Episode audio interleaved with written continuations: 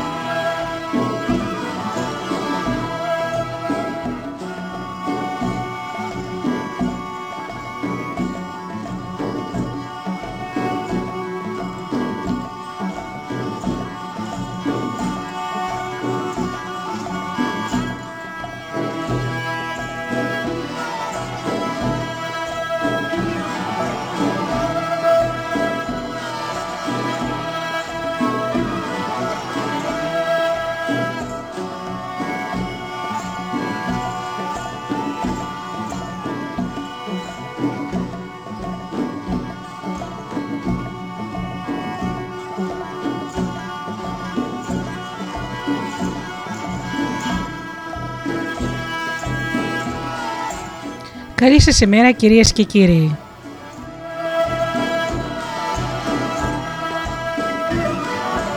Είναι η εκπομπή «Μύθοι και πολιτισμοί» με τη Γεωργία Αγγελή. Ζωντανά από το στούντιο Δέλτα, το ραδιόφωνο της καρδιάς μας.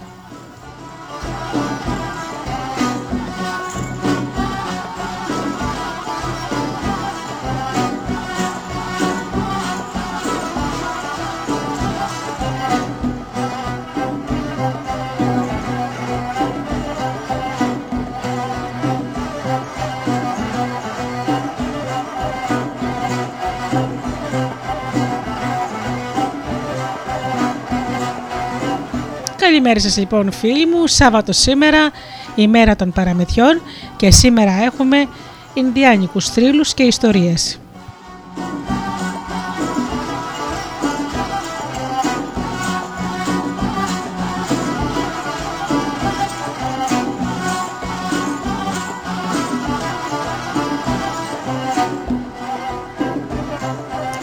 Πρώτα όμως να καλημερίσω τους εκλεκτούς φίλους που πληκτρολογούν www.studiodelta.gr και βρίσκονται μαζί μας στη σελίδα του σταθμού.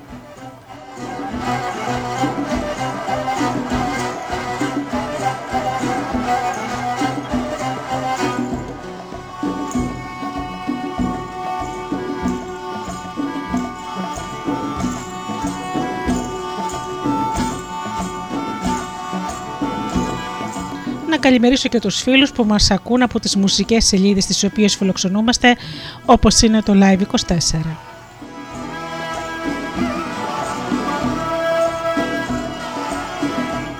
Και την καλημέρα μου στους φίλους που μας ακούν από κινητά και tablets.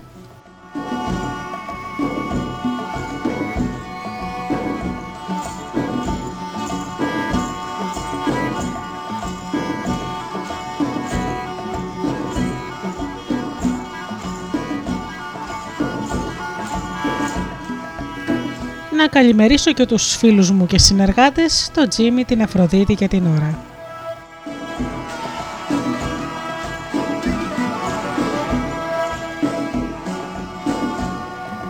Ακούμε λοιπόν μουσική και συνεχίζουμε με, τα, με τις ωραίες μας ιστορίες από τους Ινδιάνους.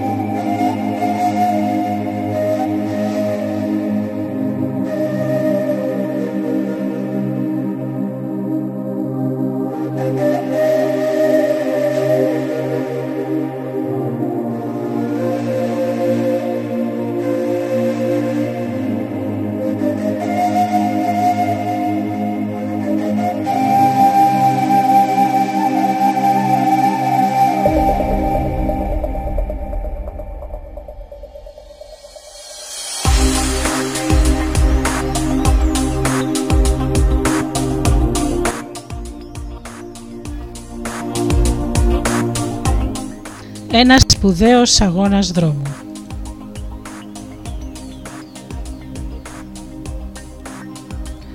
Όταν ο Μαχαίο, ο Θεός όπως τον ονομάζουν οι Σεγέν, έπλασε τον κόσμο όλα πάνω στη γη, άνθρωποι και ζώα ήταν ίσοι μεταξύ τους. Όλα τα ζωντανά πλάσματά του ζούσαν στην γη ειρηνικά και χαιρόντουσαν τους καρπούς που τους έδινε. Τα βουβάλια όμως σε λίγο δυστροπήσανε και αρχίσαν να συζητούν μαζί τους. Είμαστε το πιο μεγάλο και πιο δυνατό ζώο της γης, είπε ο αρχηγός τους. Γιατί πρέπει να αφήνουμε τα άλλα ζωντανά πλάσματα να μας θεωρούν ίσους και δεν τους επιβάλλουμε να μας σέβουν είναι το σωστό; Δυστυχώς τα άλλα βουβάλια συμφώνησαν με τον αρχηγό τους και τα νέα. Είπαν λοιπόν. Έχεις δίκιο, Αρχηγέ. Πρέπει να δουν όλοι πόσο δυνατοί και γεννήστε και να μας αναγνωρίσουν την υπεροχή μας. Αντί για αυτό όμως οι άνθρωποι παρουσιάζονται σαν τα πιο σπουδαία πλάσματα της γης. Τότε ο αρχηγός των βουβαλιών ξεθαρεύτηκε ακόμα πιο πολύ και είπε: Η πιο αδύνατη γυναίκα μας είναι πιο δυνατή από τον πιο γενναίο πολεμιστή των ανθρώπων. Και πρόσθεσε αποφασιστικά: Εμπρός, πάμε να τους κάνουμε να καταλάβουν πως είμαστε ανώτεροι τους και όχι ίσοι τους. Πρέπει να καταλάβουν πως είναι υπηρέτες μας και όχι τροφή μας. Αυτά λεγόντουσαν στη χώρα των Σεγέν που την εποχή εκείνη έκαναν τις γιορτές του χορού και του ήλιου. Έτσι όταν τα βουβάλια με άγριες διαθέσεις ξεκίνησαν για να συναντήσουν τους ανθρώπους, οι τελευταίοι είχαν κάνει τις προετοιμασίες τους και ο αρχηγός των εορτών βρισκόταν στο ιερό τύπη για να δώσει τις εντολές του.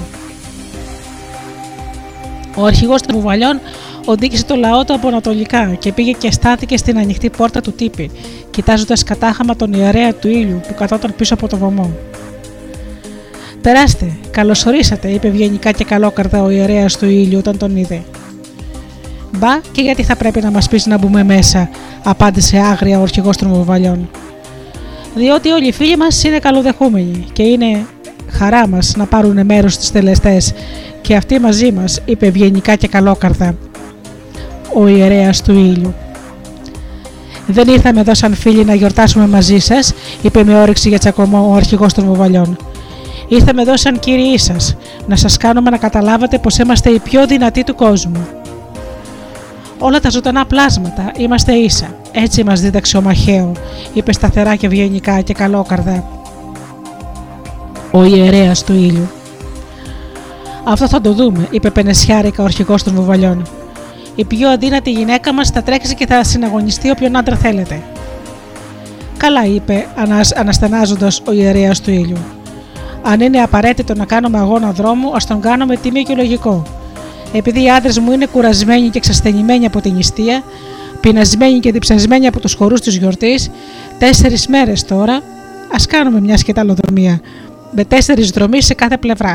Α αφήσουμε τα άλλα ζώα και τα πουλιά να διαλέξουν με ποιον θέλουν να πάνε και να βοηθήσουν, εσάς ή εμάς. Ο αρχηγός των βουβαλιών κοίταξε τα νέα βουβάλια και ρώτησε «Τι λέτε κι εσείς, να κάνουμε όπως λέει» «Και βέβαια», είπαν γεμάτα αυτοπεποίθηση και εγωισμό εκείνα. Αφού συμφώνησαν έτσι, φώναξαν τα άλλα ζώα και τα πουλιά και τους εξήγησαν και τους ζήτησαν να διαλέξουν με ποιανού το μέρος θα πήγαιναν να βοηθήσουν. Τα ζώα και τα πουλιά μαζεύτηκαν χωρίς αντίρρηση. Μόνο τα ψάρια και οι χελώνες δεν πήγαν, γιατί ο αγώνα δρόμου θα γινόταν σε στεγνό χώμα και εκείνα δεν μπορούσαν να τρέξουν καθόλου σε αυτό. Εμπρός, ας βγουν εκείνοι που θα τρέξουν, φώναξε το βουβάλι κατά το μούχρωμα της πέμπτης μέρας, γιατί είχαν χρειαστεί τέσσερις ολόκληρες μέρες και ακόμη ώσπου να μαζευτούν όλοι. Τα βουβάλια είχαν σχεδιάσει και πιστέψει πως θα έτρεχαν μόνα τους. Για, μεγάλη τους έκπληξη όμως είδαν πως πήγαν κοντά τους για να διαλέξουν ποια πλευρά θα πέρανε τη δεξιά ή την αριστερή στο τρέξιμο και άλλα ζώα.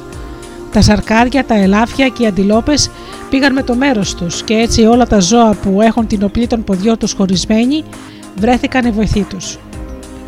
Τώρα ποιος θα έρθει μαζί μας, ρώτησε ο ιερέας του ήλιου. Εγώ, φώναξε πρώτος ο σκύλος και πρόσθεσε. Ζω με τους ανθρώπους και είμαστε φίλοι, θα τους βοηθήσω. Κι εγώ, είπε με θάρρος τότε και ο πιο νέος κορευτή του ήλιου. Ο χώρος όχι μόνο δεν με εξάντλησε, αλλά τώρα που τίμησα με αυτόν τον ήλιο νιώθω πιο δυνατός και από πρώτα. Κι εγώ φυσικά, είπε ο Αϊτός. Με τιμάτε φορώντας τα φτερά μου στις τελετές σας και θα βοηθήσω. Για τον ίδιο λόγο θα βοηθήσω κι εγώ, είπε σταθερά και αποφασισμένα και το γεράκι. Οι άνθρωποι με τιμούν. Αφού τελείωσε και αυτό, ο αρχηγός των βουβαλιών και ο ιερέας του ήλιου πήραν τους δρομείς και τους πήγαν στα βουνά, Τέτονς, στο Ουαϊόμιν και τους έβαλαν κατά μήκος της πλαγιάς. Ο, νεαρός χορευτής, του ήλιου είχε αντίπαλό του το Ζαρκάδι. Ο σκύλος κληρώθηκε στο πλάι του ελαφιού. Ο αετός θα συναγωνιζόταν την αντιλόπη. Το γεράκι τέλος πήγε στο πλάι της γυναίκας Βουβάλη. Η γυναίκα Βουβάλη ήταν τόσο αστεία στην εμφάνιση που κανένας δεν μπόρεσε να κρατήσει τα γέλια του. Το κεφάλι της ήταν μεγάλο και οι πλέτε της πολύ φαρδιές και άχαρες, και όμως η μέση της ήταν πολύ στενή και τα πόδια της πολύ αδύνατα.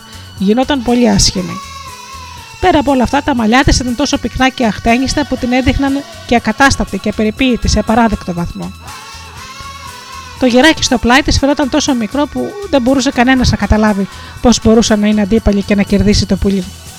Το γεράκι μάλιστα είχε διπλωμένα τα φτερά του και κολλημένα στα πλευρά του που νόμιζε πως δεν θα τολμούσε καθόλου να πετάξει. Ο ιερέας του ήλιου και ο αρχηγός των βουβαλιών στάθηκαν πλάι-πλάι στη γραμμή της εκκίνησης και όταν όλα ήταν πια έτοιμα, χτύπησαν τα τυμπανά τους δυνατά. Αμέσως το πρώτο ζευγάρι των δρομέων ξεπετάχτηκε και άρχισε να τρέχει.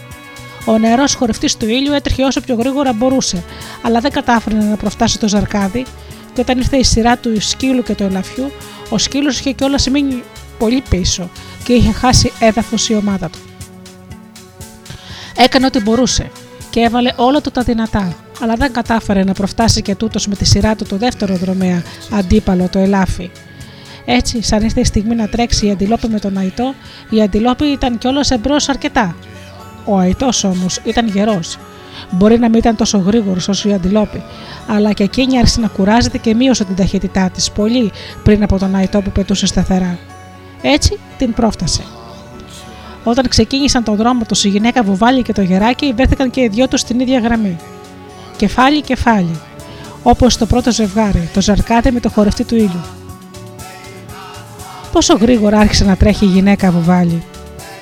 Έμειναν όλοι με ανοιχτό το στόμα να την κοιτάξουν. Ασφαλώς θα κέρδιζε τη διαδρομή.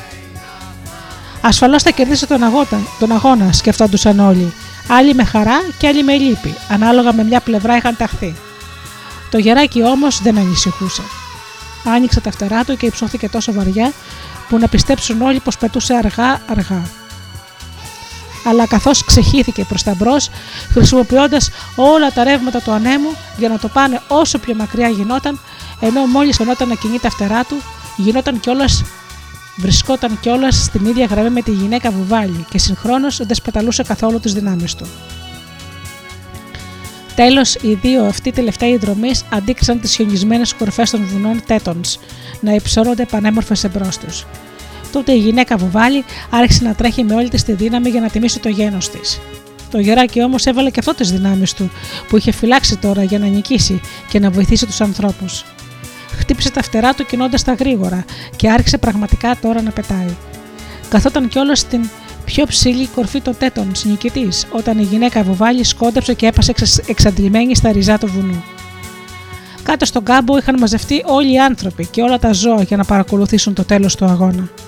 Και όταν ήταν το γεράκι να νικά, οι άνθρωποι και οι φίλοι τους ξέσπασαν σε νικητήρια ζητοκραυγέ και εκείνο ήσυχα ήσυχα κατέβηκε από την κορυφή και βρέθηκε μαζί τους για να δεχτεί τις τιμές που του κάνανε και να γιορτάσει και αυτό.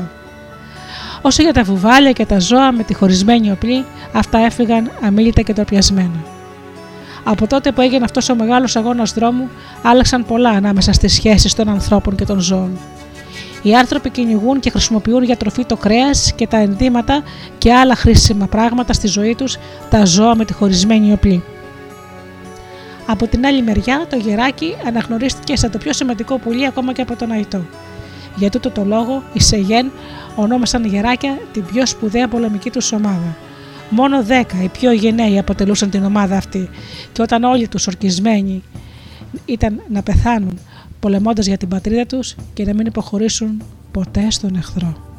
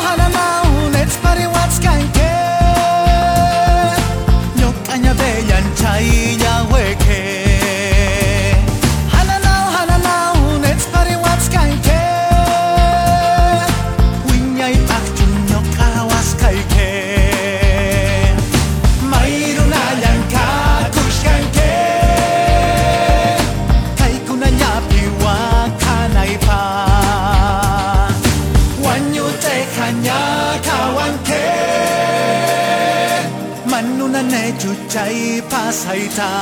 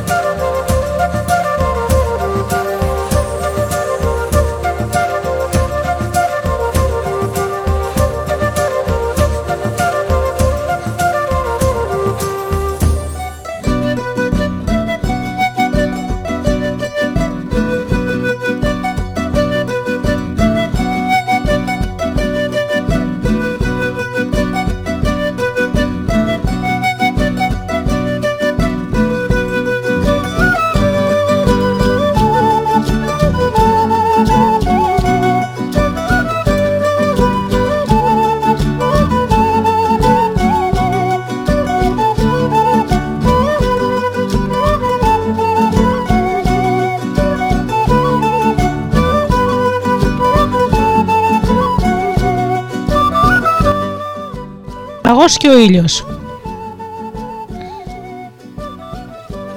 Ο λαγός ζούσε με τη γιαγιά του σε μια καλύβα μέσα στο δάσος. Κάθε πρωί σηκωνόταν και πήγαινε για κυνήγι, για ψάραμα και για καρπούς. Ύστερα τα έφερνε στο σπίτι και η γιαγιά του τα μαγείρευε και τρώγανε. Δεν τους έλειπε τίποτα και ζούσαν ευτυχισμένοι. Το λαγό όμως τον έτρωγε μια κρυφή ζήλια. Πολλές φορές ήταν, με, ήταν μελαγχολικός και φαινόταν σαν να βασανίζεται από μια σκέψη και μια απορία. Η γιαγιά του που το είχε παρατηρήσει αυτό στενοχωριόταν. Τι να έχει άραγε ο εγγονός μου, έλεγε μέσα της, και όλο της ερχόταν να τον ρωτήσει, μα όλο το ανέβαλε. Ποιος ξέρεις, σκεφτόταν, θα είναι κάτι πολύ προσωπικό που δεν θέλει να δει. Και σαν καλή Ινδιάνα που δεν είναι περίεργη και ούτε θέλει να ενοχλεί κανέναν, δεν τον ρωτούσε, αλλά περίμενε να της μιλήσει εκείνος πρώτος. Στο τέλος έτσι και έγινε. Ο λαγός μια μέρα δεν άντεξε να κρατά τη στενοχώρια μόνος του και την εξομολογήθηκε στη γιαγιά του. Άλλωστε τη σεβόταν γιατί την αγαπούσε. Και γι' αυτό μόνο σαν δεν μπορούσε, μόνο σαν δεν μπορούσε πια να κάνει τίποτα μόνος του, αποφάσισε να την ενοχλήσει σαν καλός κι αυτός. Γιαγιά, είπε, είμαι πολύ στενοχωρημένος. Και γιατί εγγονέ μου, τον ρώτησε εκείνη τάχα πως δεν είχε καταλάβει. Να, όπως βλέπεις ξανά, σηκώνομαι κάθε μέρα και πηγαίνω για κυνήγι και άλλες δουλειές στο δάσος. Είμαι πάντοτε εργατικός και δεν τεπελιάζω στο στρώμα μου. Πάντα όμως κάποιος άλλος έχει περάσει πριν από μένα. Βλέπω τα χνόρια του στο χώμα. Κάτι μεγάλα πόδια που έχει, τι να σου πω. Ποιος να είναι αυτός που με προλαμβάνει στο κυνήγι και σκοτώνει ή διώχνει ένα σωρό θυράματα; Δεν έχεις παρά να σηκωθείς ακόμα πιο νωρίς από ό,τι σηκώνεσαι και τότε ασφαλώς θα τον δεις ποιος είναι, είπε ήσυχα η γιαγιά του. Καλά λες, είπε ο λαγός, και αποφάσισε να ακούσει τη συμβουλή της.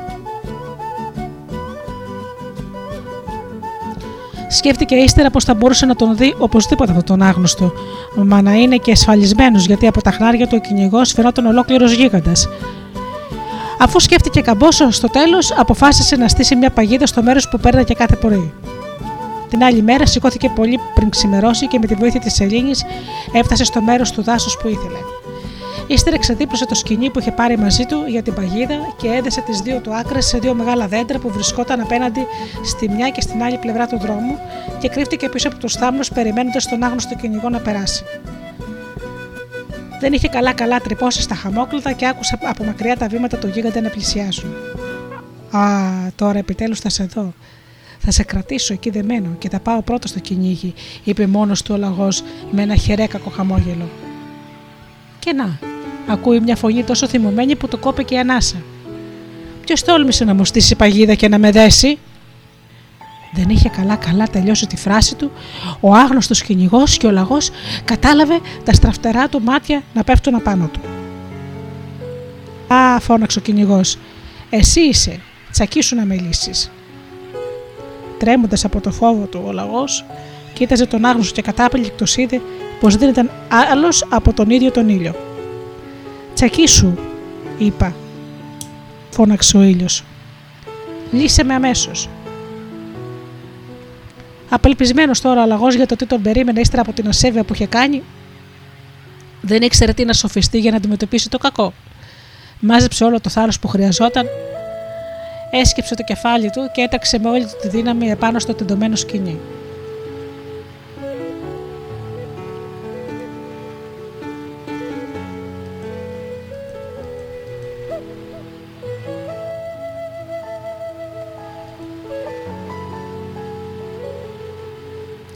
Το σκηνή κόπηκε και ο ήλιος ελεύθερος ξεπετάχτηκε ψηλά προς τον ουρανό, λαμπερός, γεμάτος ζωή και δύναμη.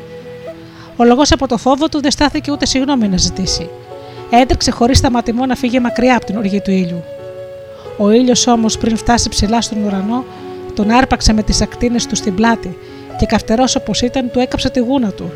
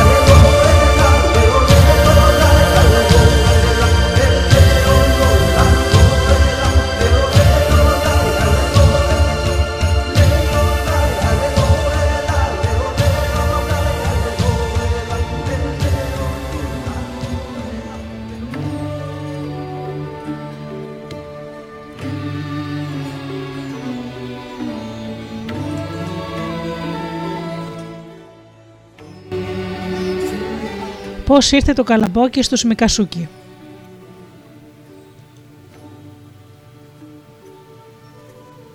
Δύο αδέλφια ζούσαν με τη γιαγιά τους στη μεγάλη λίμνη των Κυπαρισιών, στη χώρα των Μικασούκι. Δύο αγόρια όλη τη μέρα πήγαιναν κάθε μέρα στο κυνήγι και η γιαγιά τους μαγείρευε και κρατούσε τον νοικοκυριό τους. Τα αγόρια ήταν πολύ καλή κυνήγι και φέρανε κάθε μέρα διάφορα θυράματα, ζώα, πουλιά και ακόμα ψάρια και χέλια. Το σπίτι τους ήταν πολύ όμορφο. Οι στήλοι που το στήριζαν ήταν από ωραία κατεργασμένο και παρίσι και η οροφή ήταν από φοινικόφυλλα. Κάθε άνοιξη τα γόρια μάζευαν νέα φοινικόφυλλα και η γιαγιά τους τα καθάριζε και τα παίρναγε μέσα στα πλέγματα των παλιών για να γίνει ακόμα πιο γερή η οροφή. Το πάτωμα ήταν ανυψωμένο από το χώμα και γύρω-γύρω στους τοίχους είχαν βάλει ράφια, έτσι που να μπορούν να αποθηκεύουν ό,τι ήθελαν. Πλάι στο κύριο δωμάτιο υπήρχε μια αποθήκη για τις ξεραμένες τροφέ και η γιαγιά είχε ορμηνέψει τα εγγόνια της να τη χτίσουν με, με στέριου συμπαγείς πασάλους, βαλμένους τον έναν πολύ κοντά στον άλλο, ώστε να μην φαίνεται απ' έξω τίποτα από το εσωτερικό. Έτσι ζούσαν με ασφάλεια και έχοντας όλα τα καλά. Μια μέρα η γιαγιά είδε τα εγγόνια της να περιποιούνται τα όπλα τους έξω στην αυλή. Ήταν πολύ ωραίο πρωινό. Η βίσκη ήταν ανθισμένη και σε όλα τα φυτά μια, τρυφερά, μια τρυφερή σμαραγδένια πράσινη καρδιά ξεχώριζε από τα φύλλα σαν να έλαμπε στον ήλιο. Κι όμως αυτό το όμορφο πρωινό τα εγγόνια μου κάθονται στην αυλή μόνα τους και μελαγχολικά σαν να μην έχουν κανένα στον κόσμο, είπε μέσα της η γιαγιά, βλέποντας τα εγγόνια. Τι να συμβαίνει άραγε, θα τα ρωτήσω. Τι πάθα τα αγόρια μου, το πρωινό είναι τόσο όμορφο. Όλα είναι σαν να τραγουδάνε και σαν να γελάνε. Εσείς όμως φαίνεστε λυπημένοι. Και τότε ο μεγάλος γονός είπε: Βαρεθήκαμε να τρώμε κρέας, γιατί δεν μπορούμε να έχουμε κάτι άλλο να τρώμε μαζί με το κρέας για αλλαγή. Μα το κρέας είναι η τροφή που μας έδωσε ο Θεός, απάντησε η γιαγιά στενοχωρημένη από το παράπονο του εγγονού της.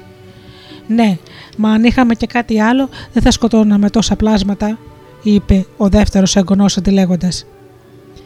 Η γιαγιά σκέφτηκε για λίγο και είπε: Δεν έχεις άδικο. Ύστερα κάθισε και κοίταξε τα εγγόνια της να καθαρίζουν τα απλό τους και τελείωσαν ρώτησε.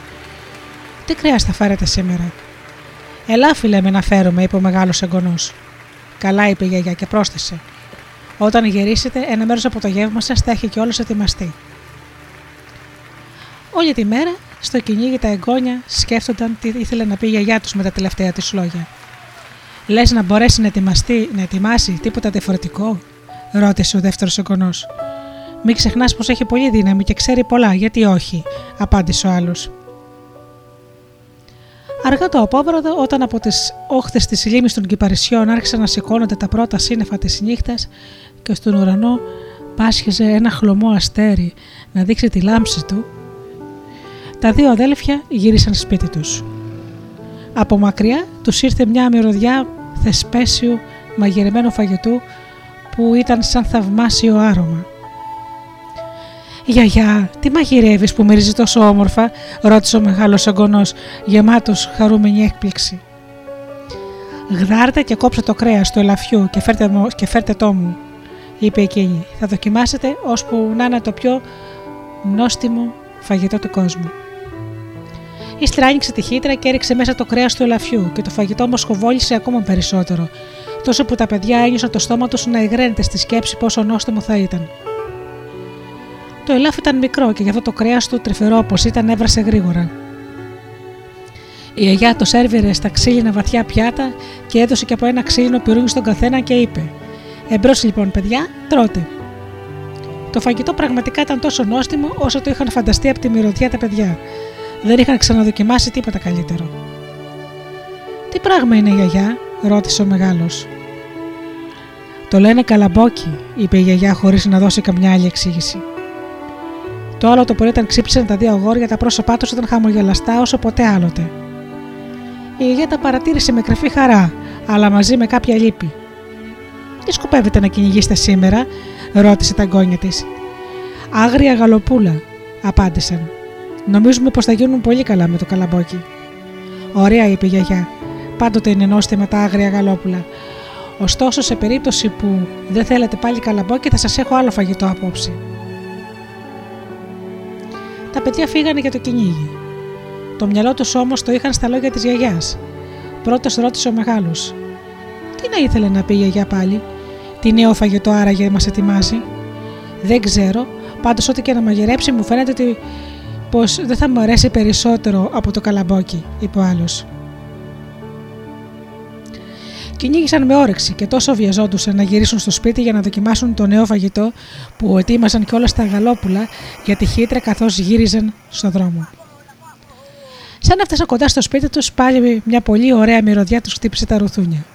Η νέα μυρωδιά ήταν πάλι καλαμπόκι, αλλά τώρα είχε κάτι δικό της, το ξεχωριστό που ήταν πολύ ωραίο.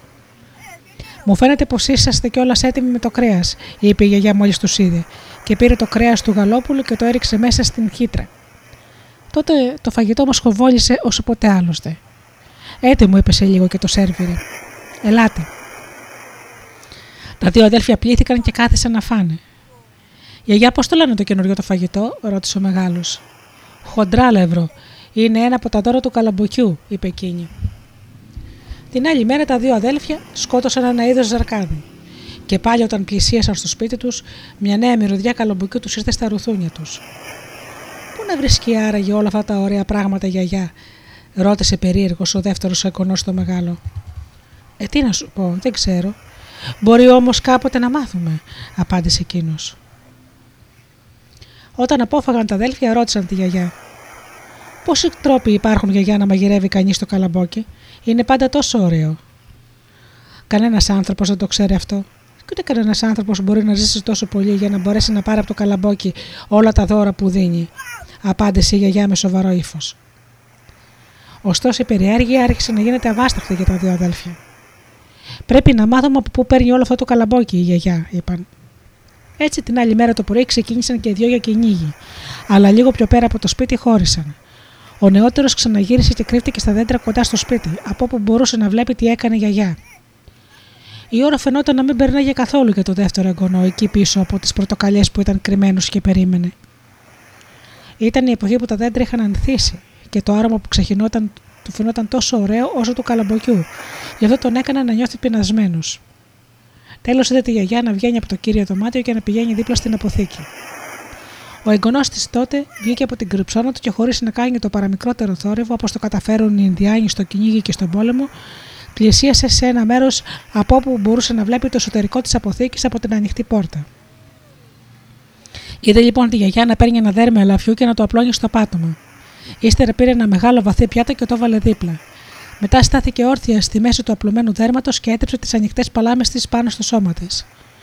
Τότε ο εγγονός της είδε κατάπληκτο. Ο εγγονό τη είδε κατάπληκτος πως όπου περνούσαν τα χέρια της γιαγιάς έπεφταν από πάνω της καλαμπόκια. Όταν έπεσαν αρκετά για το βραδινό του φαγητό, η γιαγιά έσκυψε και τα μάζεψε. Τα έβαλε στο βαθύ πιάτο και γύρισε σπίτι να τα μαγειρέψει. Ο εγγονός κατάπληκτος και βαθιά συγκινημένος πήρε το μονοπάτι για το δάσος να συναντήσει τον μεγάλο του αδελφό. Ο μεγάλος εγγονός γύριζε εκείνη την ώρα και μόλις είδε τον αδερφό του, ρώτησε ανυπόμονα. Είδες τίποτα; Ναι, απάντησε εκείνος. Το καλαμπόκι είναι μέρος από το σώμα της. Δεν είναι δυνατόν, ξεφώνησε εκείνος. Πώς μπόρεσε να σκεφτεί ότι θέλουμε να τρώμε το κορμί της; Ποτέ δεν το κάναμε αυτό. Οι μισακούκοι δεν είμαστε κανεί σαν τους τον Κάβας και τους Κάντου. Γύρισαν βιαστικά σπίτι, από όπου τους περίμενε έτοιμο το φαγητό. Η γιαγιά είχε βάλει ξαραμένο γαλόπουλο από την αποθήκη στο καλαμπόκι. Όσο όμως και αν ήταν νόστιμο το φαγητό, τα δύο παιδιά δεν μπορούσαν να φάνε. Με πολλή δυσκολία κατάπιναν. Η γιαγιά παραξενεύτηκε και τα ρώτησε. Τι πάθατε και δεν τρώτε, βαρθήκατε απότομα τα φαγητά μου; Όχι, είπαν εκείνα, ξέρω καταπίνοντας. Απλώς δεν έχουμε όρεξη. Το φαγητό σου είναι όπως πάντα θαυμάσιο, αλλά είμαστε κουρασμένοι. Α, έβγαλε μια φωνή η γιαγιά και έπεσε στο πάτωμα σχεδόν πεθαμένη. Τα εγγόνια της τη σήκουσαν αμέσως και γεμάτα αγάπη την ξάπλωσαν στο κρεβάτι της και τη ρώτησαν κατατρομαγμένα. Τι έπαθες, γιαγιά, τι να κάνουμε για να σε βοηθήσουμε; Τίποτα, είπε εκείνη ξέψυχα. Βρήκατε το μυστικό μου. Τώρα πρέπει να ετοιμάζομαι να φύγω από τούτο τον κόσμο. Αγαπημένη μας γιαγιά, σε παρακαλούμε, μην πεθάνεις, φώναξαν τα εγγόνια της με δάκρυα στα μάτια. Πώς θα ζήσουμε χωρίς εσένα; Ησυχάστε, απάντησε εκείνη. Θα είμαι πάντοτε μαζί σας. Δεν σας αφήνω. Τώρα όμως που θα φύγω πρέπει να κάνετε ό,τι σας πω. Θάψτε με στο χωράφι που δεν πλημμυρίζει ποτέ. Σκεπάστε με με πλούσιο χώμα και φράξτε τον τάφο μου με χοντρούς πασάλους να τον προφυλάξετε από τα αγριογούρουνα και μην αφήνετε κανέναν να τον πλησιάσει. Αν το κάνετε αυτό την άνοιξη θα δείτε κάτι πράσινο να φετρώνει πάνω στον τάφο μου. Το φυτό θα ψηλώσει πολύ και στην κορφή του θα ανθίσει ένα λουλούδι. Γύρω στο λουλούδι θα κρέμονται όμορφες φούντες που θα τις λυκνίζει απαλά ο άνεμος. Μην το πειράξετε και το φθινόπωρο θερήστε τις κορυφέ από τις φούντες. Έπειτα να ξεράνετε τον καρπό και θα τον φυλάξετε σε ένα μέρος χωρίς υγρασία και όπου δεν μπορούν να φτάσουν τα ποντίκια. Η γιαγιά πήρε μια βαθιά ανάσα και εξακολούθησε. Όταν ξεραθεί και αποθηκέψετε το καλαμπόκι, βγείτε έξω στον κόσμο και βρείτε συζύγους. Εκείνε θα φυτέψουν τον καρπό την άνοιξη. Κάντε ακόμα μικρούς σωρούς από χώμα στη σειρά και σε κάθε σωρό φυτέψτε τέσσερις σπόρους καλαμπόκι και τέσσερις φασόλια. Τότε τα καλαμπόκια και τα φασόλια θα φετρώσουν μαζί και ύστερα στις αυλακές τους μπορείτε να φυτέψετε τη μικρή, τη μικρή τους αδελφή, την κολοκύθα. Αν οι γυναίκες σας φροντίσουν όπως πρέπει το χωράφι, θα ζήσετε πλούσια γιατί είστε κι εσείς καλοί κυνηγοί. Όσο και εμένα θα είμαι πάντοτε μαζί σας όσο υπάρχει καλαμπόκι. Ύστερα η γιαγιά μάζεψε όλη η δύναμη τη απομέ... απόμεινε, ευλόγησε τα εγγόνια της και έκλεισε τα μάτια της για πάντα με ένα χαμόγελο στα μάτια. Τα εγγόνια της ακολούθησαν ακριβώς τις οδηγίες της. Από τότε οι μισακούκοι έμαθαν να καλλιεργούν το καλαμπόκι και ακόμη τα κεπευτικά και ζουν ήσυχα και καλά.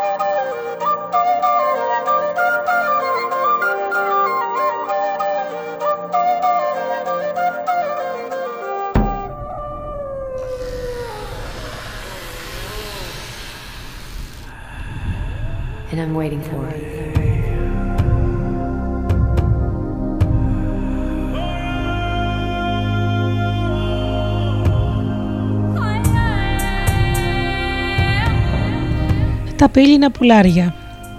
Εδώ και πολλά χρόνια δεν υπήρχαν άλογα. Τα μόνα ζώα που βοηθούσαν τον άνθρωπο να μεταφέρει τα φορτία του ήταν τα σκυλιά. Εκείνο το γερό σε ένα χωριό ζούσε ένα πολύ φτωχό αγόρι. Ήταν τόσο φτωχό που δεν είχε ούτε να φάει και γι' αυτό αναγκαζόταν να πηγαίνει από τύπη σε τύπη για να του δίνουν κάτι φαγόσιμο για να μην πεθάνει από την πείνα. Κάθε τόσο πήγαινε και στο τύπο του αρχηγού της φυλή για αυτό το σκοπό. Ο αρχηγός ήταν καλός άνθρωπος και του έδινε πάντοτε κάτι να φάει, και ακόμα του έδινε και φορέματα και μοκασίνια. Μερικοί στο χωριό δεν έβρισκαν σωστή τη στάση αυτού του αρχηγού και προσπαθούσαν να τον πείσουν πως τέτοια δώρα δεν έπρεπε να τα κάνει. Ο αρχηγός όμως δεν τους άκουγε και απαντούσε. Ο Τυράβο, ο μεγάλος Θεός μας, ξέρει πως υπάρχει αυτό το αγόρι. Πρέπει και αυτό πως όλα να μεγαλώσει.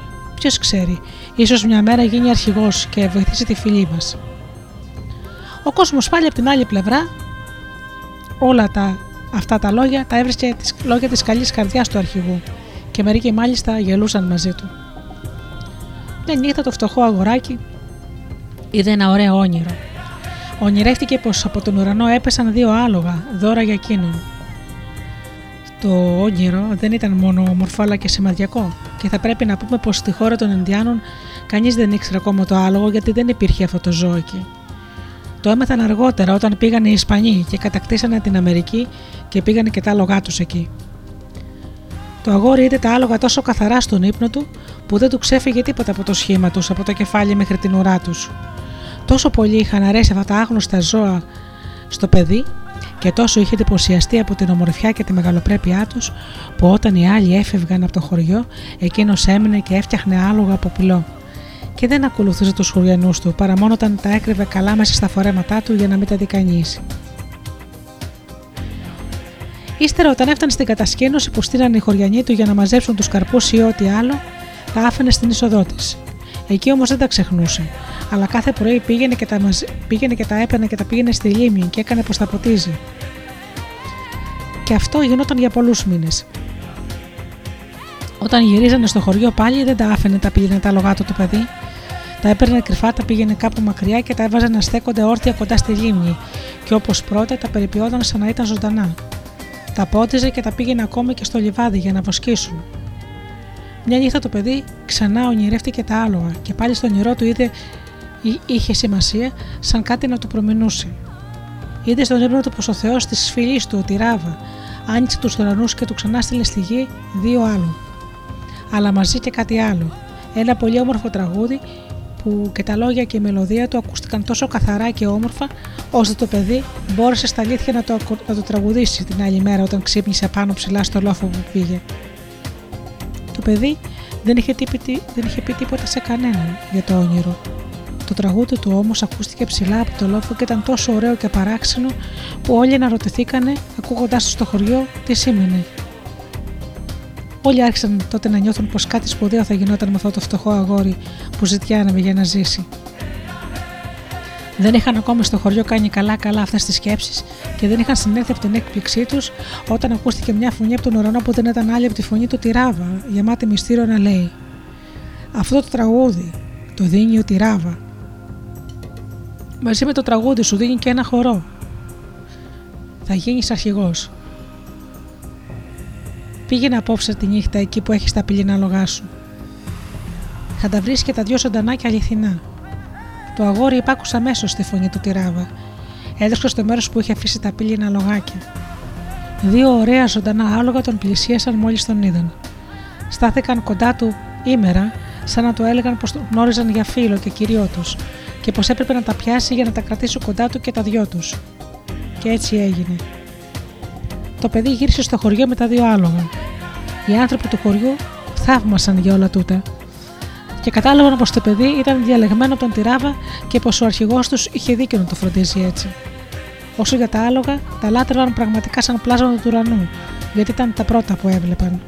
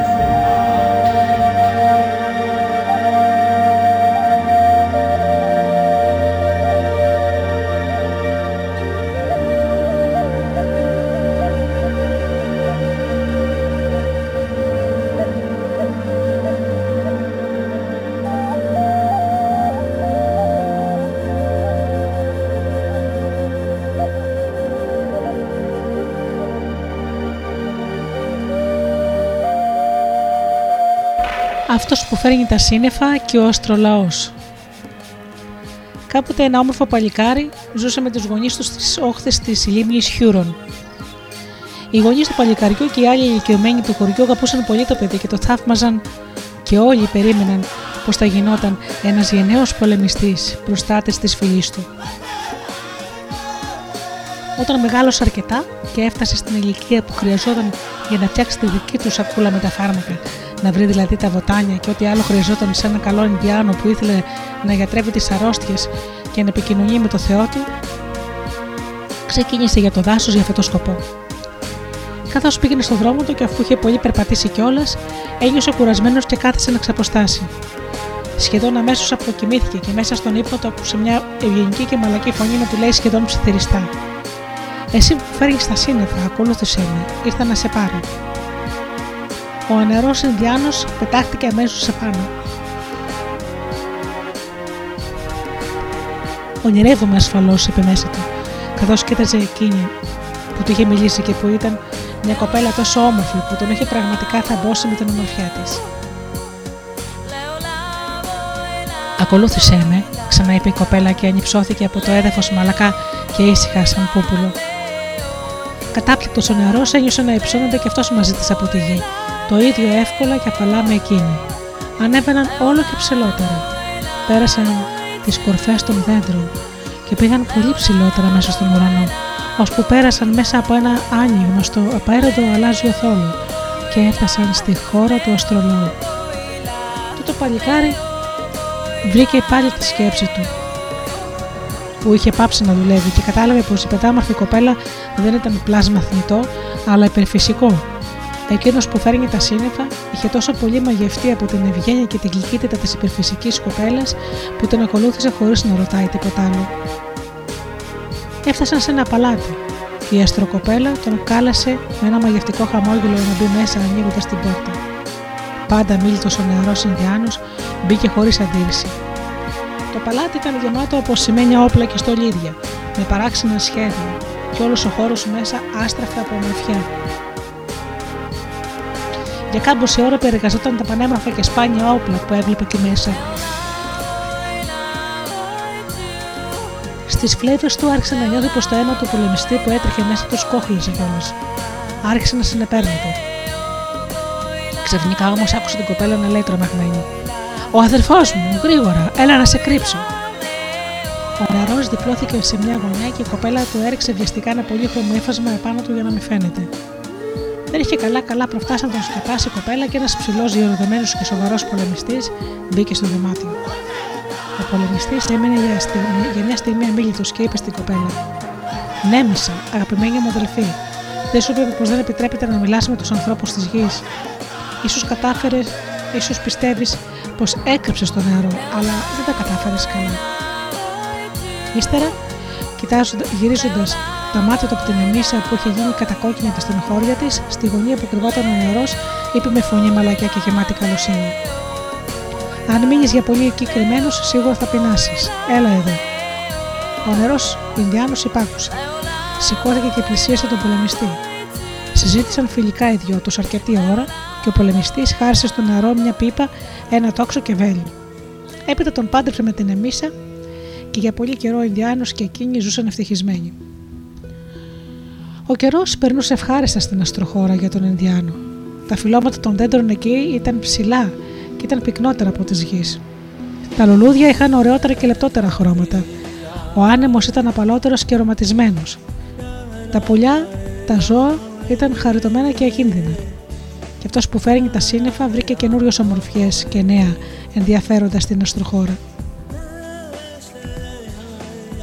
Δεν πέρασε όμως πολύ καιρό και οι ομορφιές της ουράνιας περιοχής άρχισαν να ξεθοριάζουν στα μάτια του. Άρχισε σιγά σιγά να νοσταλγεί τη συντροφιά των δικών του στη γη. Πεθύμησε το χωριό του, τον τόπο που γεννήθηκε. Στο τέλος νοστάλγησε τόσο πολύ τη γη που δεν άντεξε και παρακάλεσε τη γυναίκα του να τον αφήσει να ξαναγυρίσει εδώ κάτω. Η Νεμίσα έδωσε την διαταγή της συγκατάθεσή της με πολύ θλίψη. Να θυμάσαι, του είπε, πως θα έχω πάντα τη δύναμη να σε πάρω πάλι εδώ κοντά μου πάνω απ' όλα να θυμάσαι πως δεν πρέπει να παντρευτείς καμιά γυναίκα κάτω στη γη. Αν το κάνεις αυτό, θα σε εκδικηθώ, γιατί με το να φύγεις τώρα δεν πάβει να είσαι ο άντρας μου. Ο νερός υποσχέθηκε πως πάντα θα σεβόταν το δεσμό τους και δεν θα την ξεχνούσε ποτέ. Και ύστερα αποκοιμήθηκε. Όταν ξύπνησε, είδε πως ήταν ξαπλωμένος επάνω στη χλώη κοντά στο σπίτι του πατέρα του. Οι γονείς τον υποδέχτηκαν γεμάτοι χαρά. Του είπαν πως έλειπε περισσότερο από ένα χρόνο και δεν είχαν πια ελπίδες που θα τον ξανάβλεπαν. Τα χρόνια περνούσαν. Σιγά σιγά η θύμηση της ζωής του με τον αστρολαό χλώμιαζε. Στο τέλος έμεινε μια μακρινή ανάμνηση και ξέχασε και τη γυναίκα που είχε παντευτεί εκεί πάνω. Τέλος παντρεύτηκε μια ωραία γυναίκα της φιλής του. Τέσσερις μέρες όμως μετά το γάμο τους, η νέα γυναίκα πέθανε. Και ο Ινδιάνος δεν κατάλαβε γιατί έγινε αυτό το κακό. Ξαναπαντρεύτηκε για τρίτη φορά. Τώρα όμως είχε έρθει η ώρα να πληρώσει την απιστία του. Μια μέρα χάθηκε και κανείς πια δεν τον ξαναείδε ούτε άκουσε για αυτόν στη γη. Η Νεμίσα τον είχε πάρει για πάντα στον ουρανό.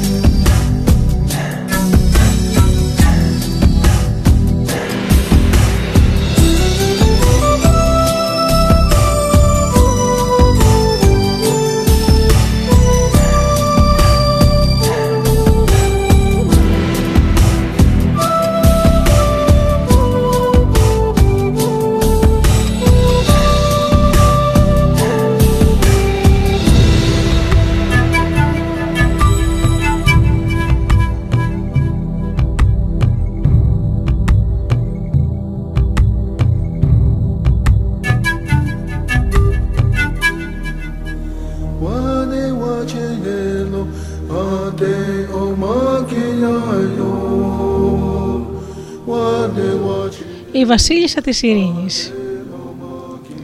Ένας γενναίος άντρας της φυλής των Ονέιντα κυνηγούσε στο δάσος. Το θύραμα πέρασε σαν να στραπεί πίσω του, αλλά και εκείνος ήταν πολύ πιο γρήγορος. Γύρισε, το σημάδεψε και το βέλος του χτύπησε το ελάφι. Ο Ινδιάνος τότε έβγαλε το μαχαίρι του και έσκυψε να γδάρει το ζώο. Πριν όμως πιάσει το ελάφι από τα κέρατα, κάποιος του έπιασε τα χέρια με βία και μια οργισμένη φωνή ακούστηκε. Άφησε το θύραμα ο Νέιντα, είπε η φωνή. Εγώ το χτύπησα πρώτος και το πλήγωσα με τα βέλη μου. Ο Νέιντα κοίταξε έκπληκτος τον άνθρωπο που μιλούσε έτσι. Ήταν ένας πολεμιστής, ο Νοντάγκα. Ο Νέιντα είπε τότε χωρίς θυμό και χαμογελώντας, γιατί και οι δύο φυλές των Ονέιντα και των Ονοντάγκα ήταν Ρόκουας και ανήκαν στη Μεγάλη Λίγκα. Αδελφέ μου, μπορεί να το χτύπησες στο ελάφι κι εσύ, αλλά τι σημασία έχει αφού, αφού δεν το σκότωσες. Το, το θύραμα είναι δικό μου, σύμφωνα με τον νόμο των δασών, είπε ο Νοντάγκα οργισμένος. Θα το αφήσεις με το καλό ή θα χτυπηθείς μαζί μου; Ο Νέιντα τραβήχτηκε λίγο πιο πέρα, κοίταξε τον Ονοντάγκα επιτιμητικά και είπε: Όπως επιθυμεί ο αδελφός μου.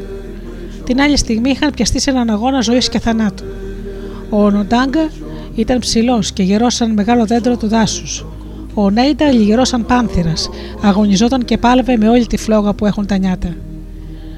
Πάλεψαν πολλή ώρα με μανία. Στο τέλος, κατάκοποι και οι δυο τους άρχισαν να αναπνέουν δύσκολα από την κούραση και ο υδρότας που έτρεχε από το μέτωπό τους τους έκλεισε τα μάτια. Ένιωσαν και οι δυο πως δεν μπορούσαν να εξακολουθήσουν πια. Με μια αμοιβαία αλλά και ενστικτόδη κίνηση, χώρισαν και στάθηκαν ο ένας απέναντι στον άλλον χωρίς όρεξη για πάλι και τσακώματα. Ο Νοντάγκα, είπε ο νεότερος, ποιος ο λόγος να μαλώνουμε και να πιανόμαστε έτσι για ένα θύραμα; Δεν υπάρχει καθόλου κρέας στο σπίτι σας και το χρειάζεσαι τόσο πολύ που προσπαθείς έτσι να το πάρεις; Ειρήνη, νεαρέ μου, είπε και ο σκητροπός ο Νοτάγκα. Δεν πάλεψα για το ελάφι, αλλά γιατί θύμωσα με την ανέδειά σου. Είμαι όμως μεγαλύτερος και γι' αυτό πιο φρόνιμος από σένα. Α πάμε στη Βασίλισσα της Ειρήνης που βρίσκεται εδώ κοντά και αυτή θα μας πει ποιος θα, ποιος θα πάρει το θύραμα. Σωστά μιλάς, είπε ο Νέιντα. Ξεκίνησαν λοιπόν περπατώντας ήσυχα πλάι-πλάι και πήγαν στη Βασίλισσα της Ειρήνης που κατοικούσε στο δάσος. Ήταν αποφασισμένοι να υπακούσουν και να συμμορφωθούν με την απόφασή της σαν καλή Ινδιάνοι και ιδιαίτερα αφού οι φυλές τους ήταν, μεγάλοι, ήταν μέλη της Μεγάλης Λίγκας των Πέντε Εθνών της Ιρόκουας. Όλοι όσοι ανήκαν σε αυτή τη λίγα υποτάσσονταν στην απόφαση της Βασίλισσας της Ειρήνης, γιατί οι ίδιοι την είχαν διαλέξει από τη φυλή των Σενέκα για να λύνει τις διαφορές τους ειρηνικά. Οι δύο Ινδιάνοι βρήκαν τη Βασίλισσα της Ειρήνης εκεί που είχε οριστεί να κατοικεί μόνη της για να δικάζει ανυπηρέαστα. Εκείνη είχε βγει, με, είχε βγει και τους περίμενε στο κατόφλι του σπιτιού της όταν άκουσε από μακριά τις περπατησιέ τους, για να μην μπουν μέσα και καταπατήσουν την ερώτητα και την αγνότητα της κατοικίας της, όπως όριζε η ίδια η μεγάλη λίγα με την οργή και τους καυγάδες τους. Ειρήνη, τους είπε μόλις τους είδε. Δεν είναι σωστό γενναίοι πολεμιστές σαν εσάς να μαλώνουν μεταξύ τους και να σκοτώνονται. Αν έχετε κάποια διαφορά μεταξύ σας, ησυχάστε και μπείτε μέσα ήρεμοι, γιατί δεν είναι σωστό να ακούγονται φωνές και τσακωμοί εκεί που ζει η Βασίλισσα της Ειρήνης. Όταν άκουσαν αυτά τα λόγια, οι δύο Ινδιάνοι μπήκαν μέσα και της είπαν τη διαφορά τους, ήσυχα και ημερωμένα. Όταν τελείωσαν, εκείνη τους είπε με ένα επιτιμητικό χαμόγελο. Έτσι λοιπόν, Δύο γενναίοι πελεμιστές και κυνηγοί μελώνουν για ένα ελάφι. Και στρέφοντας το πρόσωπό τη στον Ονοντάγκα, πρόσθεσε: Εμπρός Ονοντάγκα, σαν μεγαλύτερος που είσαι, πάρε το μισό ελάφι και πήγαινε το στη γυναίκα σου να το μαγειρέψει. Να φάτε εσείς και τα παιδιά σας. Ο Ονοντάγκα όμως δεν κουνήθηκε από τη θέση του καθόλου. Κοίταξε τη Βασίλισσα της Ειρήνης και είπε: Βασίλισσα, η γυναίκα μου βρίσκεται στη χώρα των πνευμάτων. Μου την άρπαξε ο δαίμονας της χολέρας. Και ούτε έχει ανάγκη από τροφή το σπίτι μου, είναι γεμάτο. Εκείνο που χρειάζομαι είναι μια νέα σύζυγο και τα μάτια σου έπεσαν μέσα στην καρδιά μου σαν τον ήλιο που περνάει τα σκοτάδια του δάσους. Θέλεις να έρθεις στο σπίτι μου και να μαγειρεύεις τα θεράματα και τους καρπούς που σου φέρνω; Τότε η Βασίλισσα ήρεμα και γαλήνια κούνησε το κεφάλι της αρνητικά και είπε με τη μαλακή φωνή της: Ξέρεις ότι τα πέντε έθνη έβαλαν την Γενεντάσκα χώρια από τις άλλες γυναίκες για να γίνει βασίλισσα της ειρήνης. Δεν μπορεί να παντρευτεί κανέναν άντρα ποτέ της. Πήγαινε στην ευχή και πορεύσου ειρηνικά. Δεν θα πατήσω τον όρκο μου. Ο πολεμιστής ο Νοντάγκα δεν απάντησε. Έμεινε σιωπηλός. Τότε μίλησε ο πολεμιστής ο Νέιντα και είπε, κοιτάζοντας τη Βασίλισσα σταθερά μέσα στα μάτια: Ω Βασίλισσα, ξέρω πως τα πέντε έθνη ξεχώρισαν εσένα, την Γκενετάσκα, από όλες τις γυναίκες. Μα θέλω να σου πω να έρθεις μαζί μου σπίτι μου γιατί σε αγαπώ. Ποια είναι η απάντησή σου γι' αυτό; Η Γκενετάσκα είχε χαμηλώσει τα μάτια της στο βλέμμα του Νονέιντα. Όταν τον άκουσε να μιλάει έτσι, έγινε κατακόκκινη και είπε: Και σε σένα λέω, πορέψου ειρηνικά. Η φωνή της όμως, όταν έλεγε τα λόγια αυτά, ήταν σαν ένας ψήθυρος που τον τονούσε ένας βαθύς σιωπηλός λιγμός. Οι δύο πολεμιστές έφυγαν από το παλάτι της Βασίλισσας της Ειρήνης, σιουλιωμένοι τώρα, γιατί τους ένωνε η κοινή θλίψη για εκείνη. Η Βασίλισσα της Ειρήνης έμεινε μόνη, αλλά δεν ξαναβρήκε τη γαλήνη της. Δεν μπορούσε να ξεχάσει τον νεαρό Ονέιντα, έτσι ψηλός και δυνατός και προπάντων γενναίος και βιονικός που ήταν. Ο καιρός περνούσε. Το καλοκαίρι έγινε σκοτεινό φθινόπορο και το φθινόπορο άσπρος χιονισμένος χειμώνας. Αμέτρητοι πολεμιστές ήρθαν στη Βασίλισσα όλο αυτό το διάστημα να τους λύσει τις διαφορές τους και να δώσει την ειρήνη ανάμεσά τους. Η Γκενεντάσκα φαινόταν ήσυχη. Όμως δεν ήταν. Αν και δεν είναι παρηγοριά στους άλλους, στη δική της καρδιά δεν ερχόταν καμιά παρηγοριά. Ήθελε να ξαναδεί τον Ονέιντα. Μια μέρα η Γκενεντάσκα καθόταν πλάι στο, στο παραγόνι η φωτιά που έκαιγε σε αυτό είχε γίνει τώρα ένα σωρό στάχτη. Η κοπέλα σκεφτόταν σαν σε όνειρο τον Ονέιντα. Η σκέψη της πήγε κοντά του, όπως τα πουλιά πετούν στον ήλιο για να βρουν φως και ζεστασιά. Ξαφνικά άκουσε το πάτωμα του δωματίου τους να τρίζει κάτω από τα σταθερά βήματα ενός πολεμιστή και ξύπνησε από τον ηρωπόλυμά της. Σήκουσε γρήγορα τα μάτια από τις τάχτες. Είδε τον Ονέιντα το παλικάρι που ονειρευόταν συνεχώς να στέκεται εμπρός της χλωμός και δυνατισμένος. Βασίλισσα της Ειρήνης, της είπε με φωνή που έτρεμε από θλίψη. Έφερε στην καρδιά μου σκοτάδι και πόνο. Δεν μπορώ πια να κυνηγήσω. Τα ελάφια παίζουν μπρος στα μάτια μου ήσυχα και δεν μπορώ να τα βλάψω. Δεν μπορώ πια να πάω στους αγώνες του τόξου γιατί το τόξο μου δεν λυγίζει και το βέλος δεν μπορεί να φύγει από αυτό ούτε και τις ιστορίες που λένε γύρω στη φωτιά οι γεροντότεροι της φυλής μπορώ να ακούσω. Η καρδιά μου βρίσκεται στην εξουσία σου. Δεν θα μου δώσεις κι εσύ τη δική σου. Ναι, θα σου τη δώσω, είπε μαλακά και ήσυχα η Γκενεντάσκα. Χέρι-χέρι, σαν δύο ξένια στα παιδιά, πήγαν στην βάρκα του Νέιντα. Ο άνεμος ήταν απαλός και τους πήγε γρήγορα και όμορφα στη δύση. Η Γκενεδάσκα δεν ήταν πια η βασίλισσα της ειρήνης, γιατί είχε πατήσει τον όρκο της. Είχε λυγίσει κάτω από τη δύναμη της αγάπης. Έζησαν ευτυχισμένοι και οι δυο τους. Οι άνθρωποι όμως των πέντε εθνών δεν ήταν το ίδιο ευτυχισμένοι. Η βασίλισσα, η βασίλισσα της ειρήνης είχε πατήσει τον, τον όρκο της. Σκέφτηκαν πως δεν ήταν καθόλου σοφό να αναθέτουν σε μια νέα και όμορφη κοπέλα τόσο μεγάλη αποστολή. Έτσι καταργήσαν το θεσμό όλοι μαζί με μία φωνή. Ο πόλεμος όμως και η αναταραχή ξαναήρθε στις φυλές τους.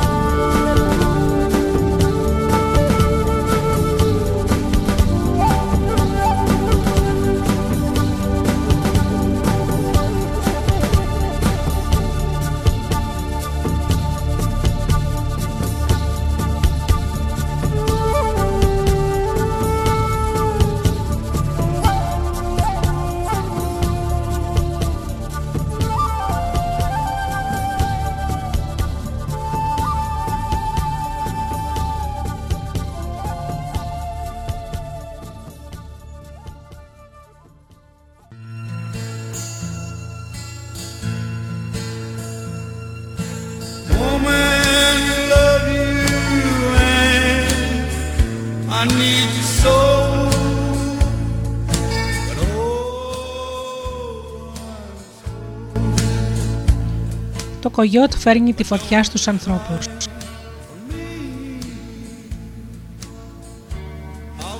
Οι πρώτοι άνθρωποι της γης δεν είχαν φωτιά. Την έλλειψή της την αισθανόταν πολύ και το όνειρό τους ήταν να την αποκτήσουν, αλλά δεν ήξεραν πώς μπορούσαν να το καταφέρουν. Η μόνη φωτιά που υπήρχε στη γη βρισκόταν στην κορυφή ενός βουνού. Και δεν ήταν μόνο το βουνό πολύ ψηλό και απότομα που δυσκόλευε να την πάρουν από την κορυφή του. Τη φύλαγαν και τα σκούκαμ, που ήταν πολύ κακά πνεύματα. Τα σκούκαμ την ήθελαν αποκλειστικά δική τους τη φωτιά και δεν άφηναν κανένα να την πλησιάσει. Φοβόντουσαν πως αν οι άνθρωποι την αποκτούσαν θα μπορούσαν να γίνουν τόσο δυνατοί όσο και εκείνα τα ίδια.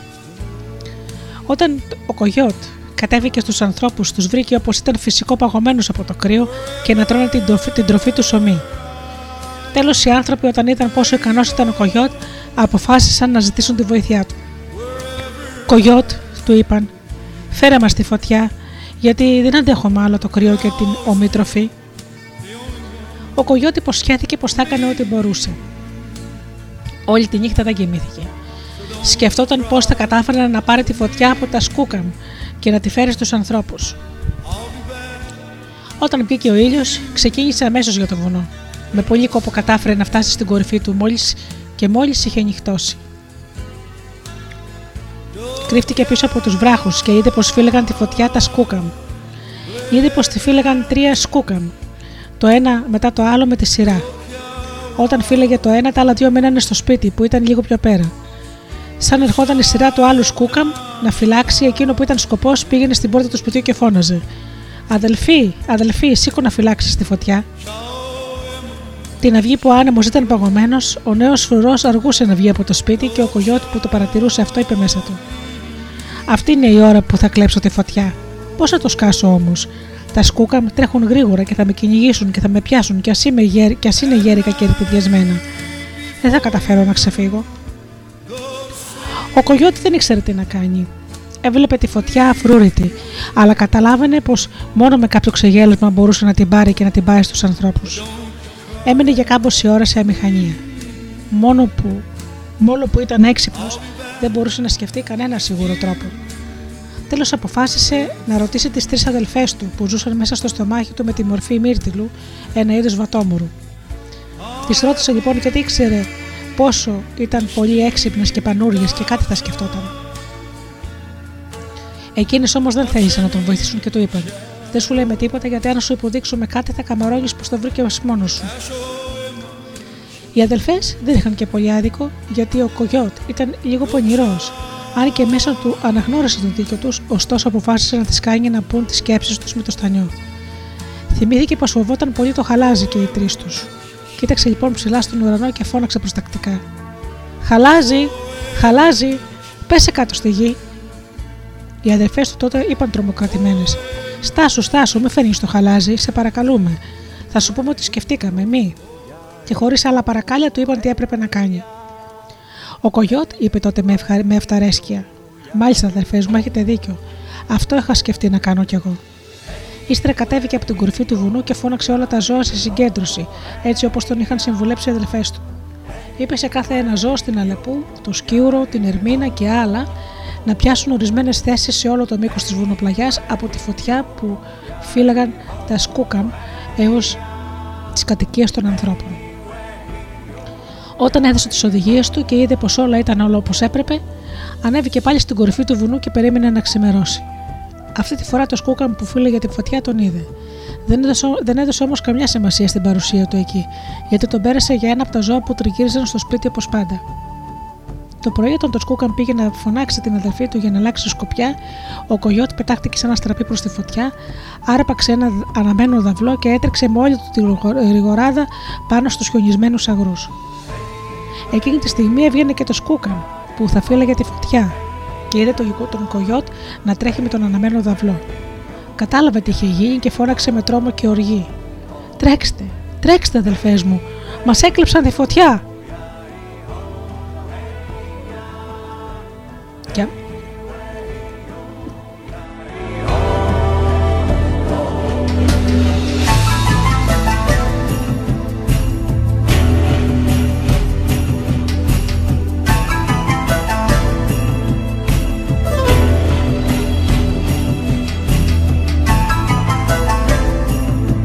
Αμέσω τα τρία σκούκαμ άρχισαν να τον κυνηγούν. Τον πήραν κατά πόδι, πετώντας πάνω του χιόνια και πάγους καθώς έτρεχαν. Ο Κογιότ έτρεχε σαν ένα στραπή και πηδούσε τα πελώρια κομμάτια του πάγου που πεταγόταν από εκεί που πατούσαν τα σκούκαμ. Αλλά εκείνη ήταν πολύ γρήγορα και δεν άρχισε, δεν άρχισε καθόλου να τα νιώσει πολύ κοντά του. Η καυτή αναπνοή τους του τσουρούφισε το τρίχωμα και στα λαγόνια του. Ένας σκούκα με έπιασε μάλιστα την άκρη της ουράς του με τα νύχια του, και αμέσως εκείνη μαύρησε, και από τότε όλος στην ουρά των κογιότ έχουν μαύρη την άκρη της ουράς τους. Καταλαχανιασμένος και καταϊδρωμένος ο κογιότ κατάφερε τέλος να φτάσει εκεί που άρχισαν τα δέντρα και χώθηκε μέσα στη γη. Στο ίδιο σημείο που χάθηκε ο κογιότ, ξεπίδησε από την κρυψώνα της πίσω από κάτι μικρά έλατα η Ερμήνα και άρπαξε τον αναμένο δαυλό που είχε παρατήσει ο κογιότ. Η Ερμήνα έτρεξε γρήγορα γρήγορα και έφτασε στα ψηλά δέντρα όπου περίμενε η Αλεπού και της έδωσε το δαυλό. Εκείνη έτρεξε με τη σειρά της κρατώντα το δαυλό, και όταν έφτασε σε μια πυκνή συστάδα από θάμνους, πετάχτηκε ο σκύουρος και άρπαξε το δαυλό από τα χέρια της. Ο σκύουρος τότε άρχισε αμέσως να πηδάει από δέντρο σε δέντρο.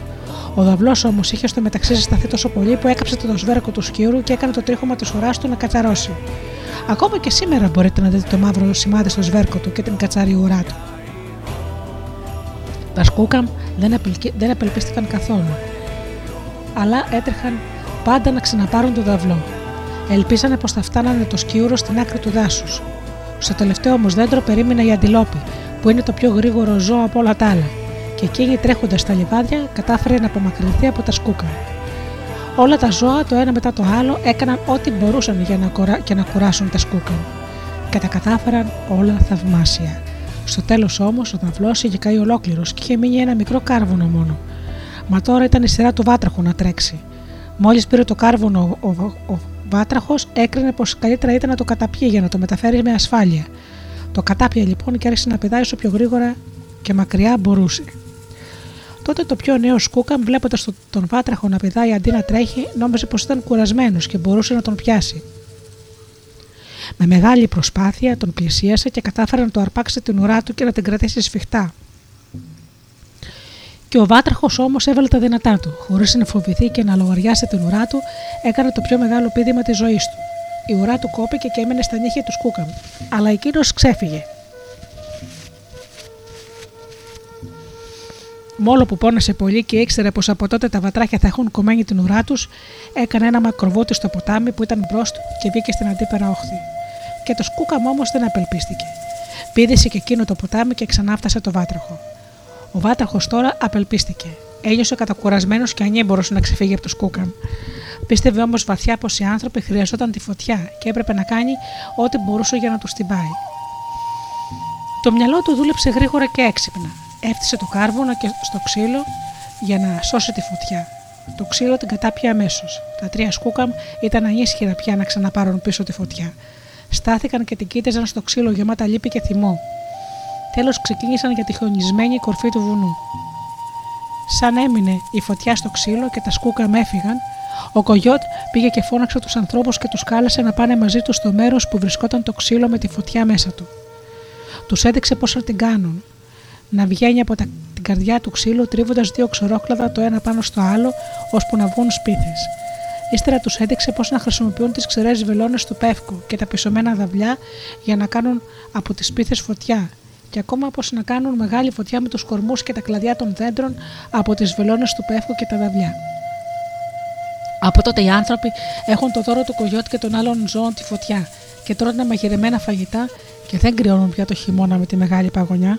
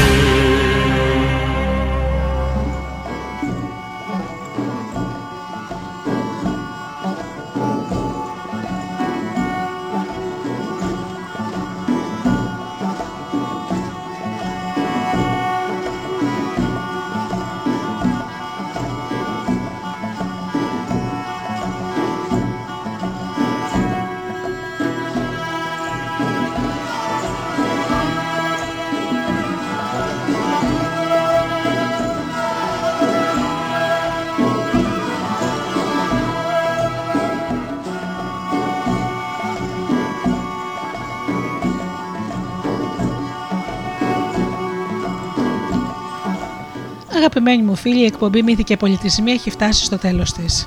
Σας ευχαριστώ θερμά για αυτές τις δύο ώρες που ήσασταν εδώ μαζί μου στο στούντιο Δελτά. Στο μικρόφωνο όπως πάντα η Γεωργία Άγγελη. Ανανέωνα το ραντεβού μας για το επόμενο Σάββατο στις 10 το πρωί. Έως τότε σας εύχομαι να περνάτε καλά, να είστε καλά και αγαπήστε τον άνθρωπο που βλέπετε κάθε μέρα στον καθρέφτη. Καλό σας απόγευμα.